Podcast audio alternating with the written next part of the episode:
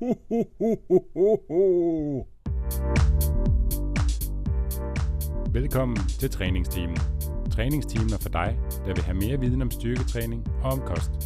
En podcast fri for bro science og quick fixes.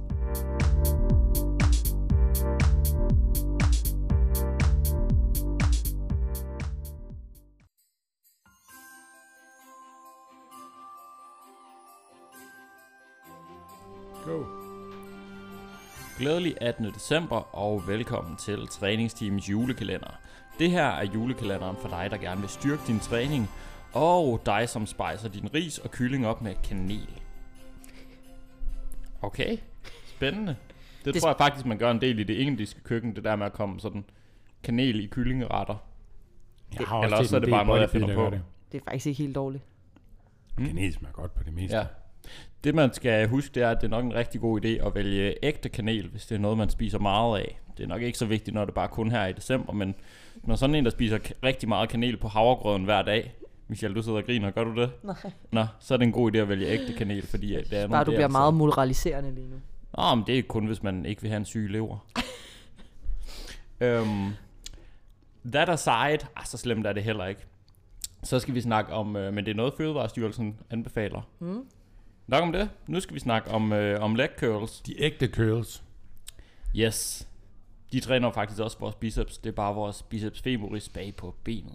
Ja, det spurgte jeg dig faktisk om den anden dag, Nikolaj, fordi du øh, havde lagt en øh, video op af, at du lavede rumænsk dødløft. Hmm? Og jeg blev, øh, he- jeg, kom, jeg blev helt chokeret.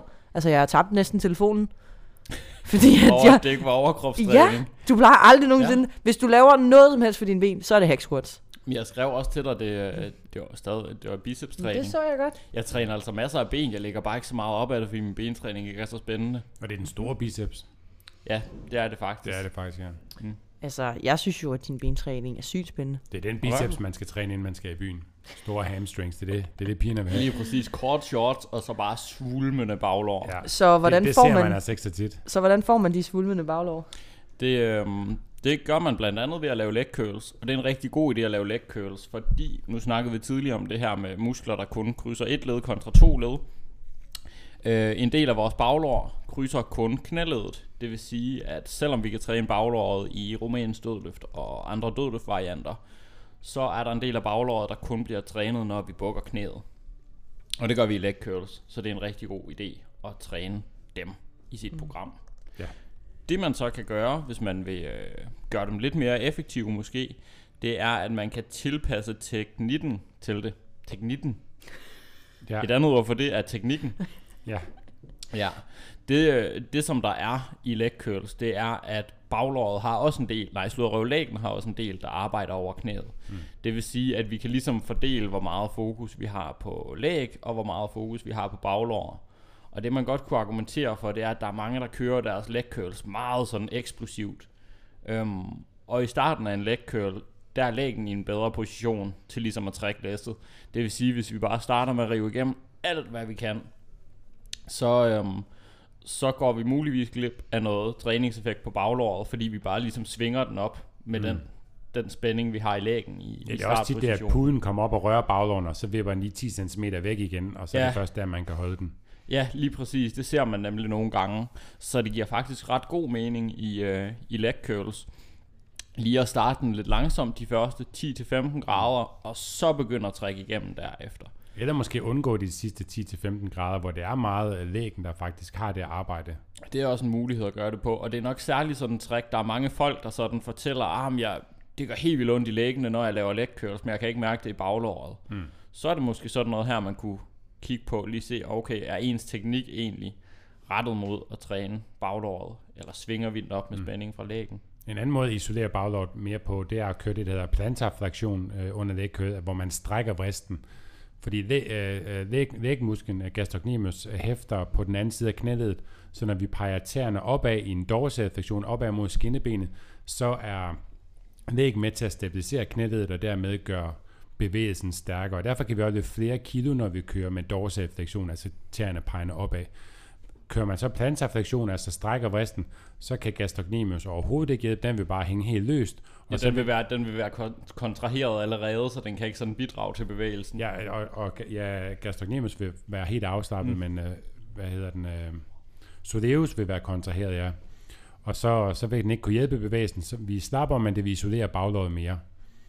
Og så det er også en anden måde at isolere baglåret mere på i og, og strække bristen. Mm. Ja, og udnytte, at man har den her ekscentriske overload, hvor vi er stærkere på vej nedad, mm. så vi kan lige så godt gøre noget der for at gøre bevægelsen sværere. Ja, så man kan jo køre dorsal opad, og så plantar nedad. Mm, man ja. kan også gøre det, at man kører plantar for x antal reps, og så når man ikke kan mere, så kan man gå over dorsal og så tage flere reps for at, ligesom at overload lidt ekstra. Yes. Og man kan tænke, hvis man synes, det her plantar, plantar dorsal er lidt svært at finde rundt i, så tænk på, at den stærke position, det er, når man peger sin tær op mod knæet, og den udfordrende position, som vi vil lave på den ekscentriske fase eksempelvis, det er når man peger tæerne væk fra sig selv. Ja, så man peger plantar, det er når man peger foden ned mod planterne. Mm. Planten? Mm, ned mod planterne. Åh. Det husker reglen. Også et meget klimavenligt råd. Ja. Træningsteamen nu, en bæredygtig podcast. Også for folk, der er dygtige til at bære på ting. Med kæmpe biceps. Ja, også det. Ja. Var det ikke nok til lægkød? Jo, vi sidder og spiser, øh, er det clementiner nu? De smager virkelig godt. Steffen, De- hvad er forskellen på en clementin og en mandarin? Ordet. Fedt. det har jeg altid undret mig over. Jeg ved det ikke, men jeg synes, jeg har hørt nogen, der sagde øh, størrelsen. Okay. Men det ved jeg ikke. Hvad, ved du det? Ordet, Er den, ikke... den går jeg med. Nej, der er en forskel i sorten, ikke? Nej, ordet. Altså ligesom man kan købe forskellige sorter af bananer, så er der også forskellige sorter inden for den Ja, jeg ved det ikke. Jeg tror du vidste svaret, siden du spurgte. Nej, Mandariner er typisk også lidt mindre end det er fordi du sådan er, er citrusfrugteksperten i december. fordi du æder sådan halvdelen af verdens produktion af citrusfrugter.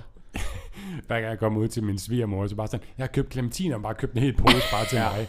Jeg behøver ikke noget andet, andet, julegodt, jeg skal bare en pose clementiner. Ja, og så bagefter så, øh, så spiser du et kilo syrligt slik, og så øh, drikker du en halv liter saltsyre bagefter, fordi du ikke er, har fået tilfredsstillet din trang efter noget surt. det er sådan Steffen fungerer.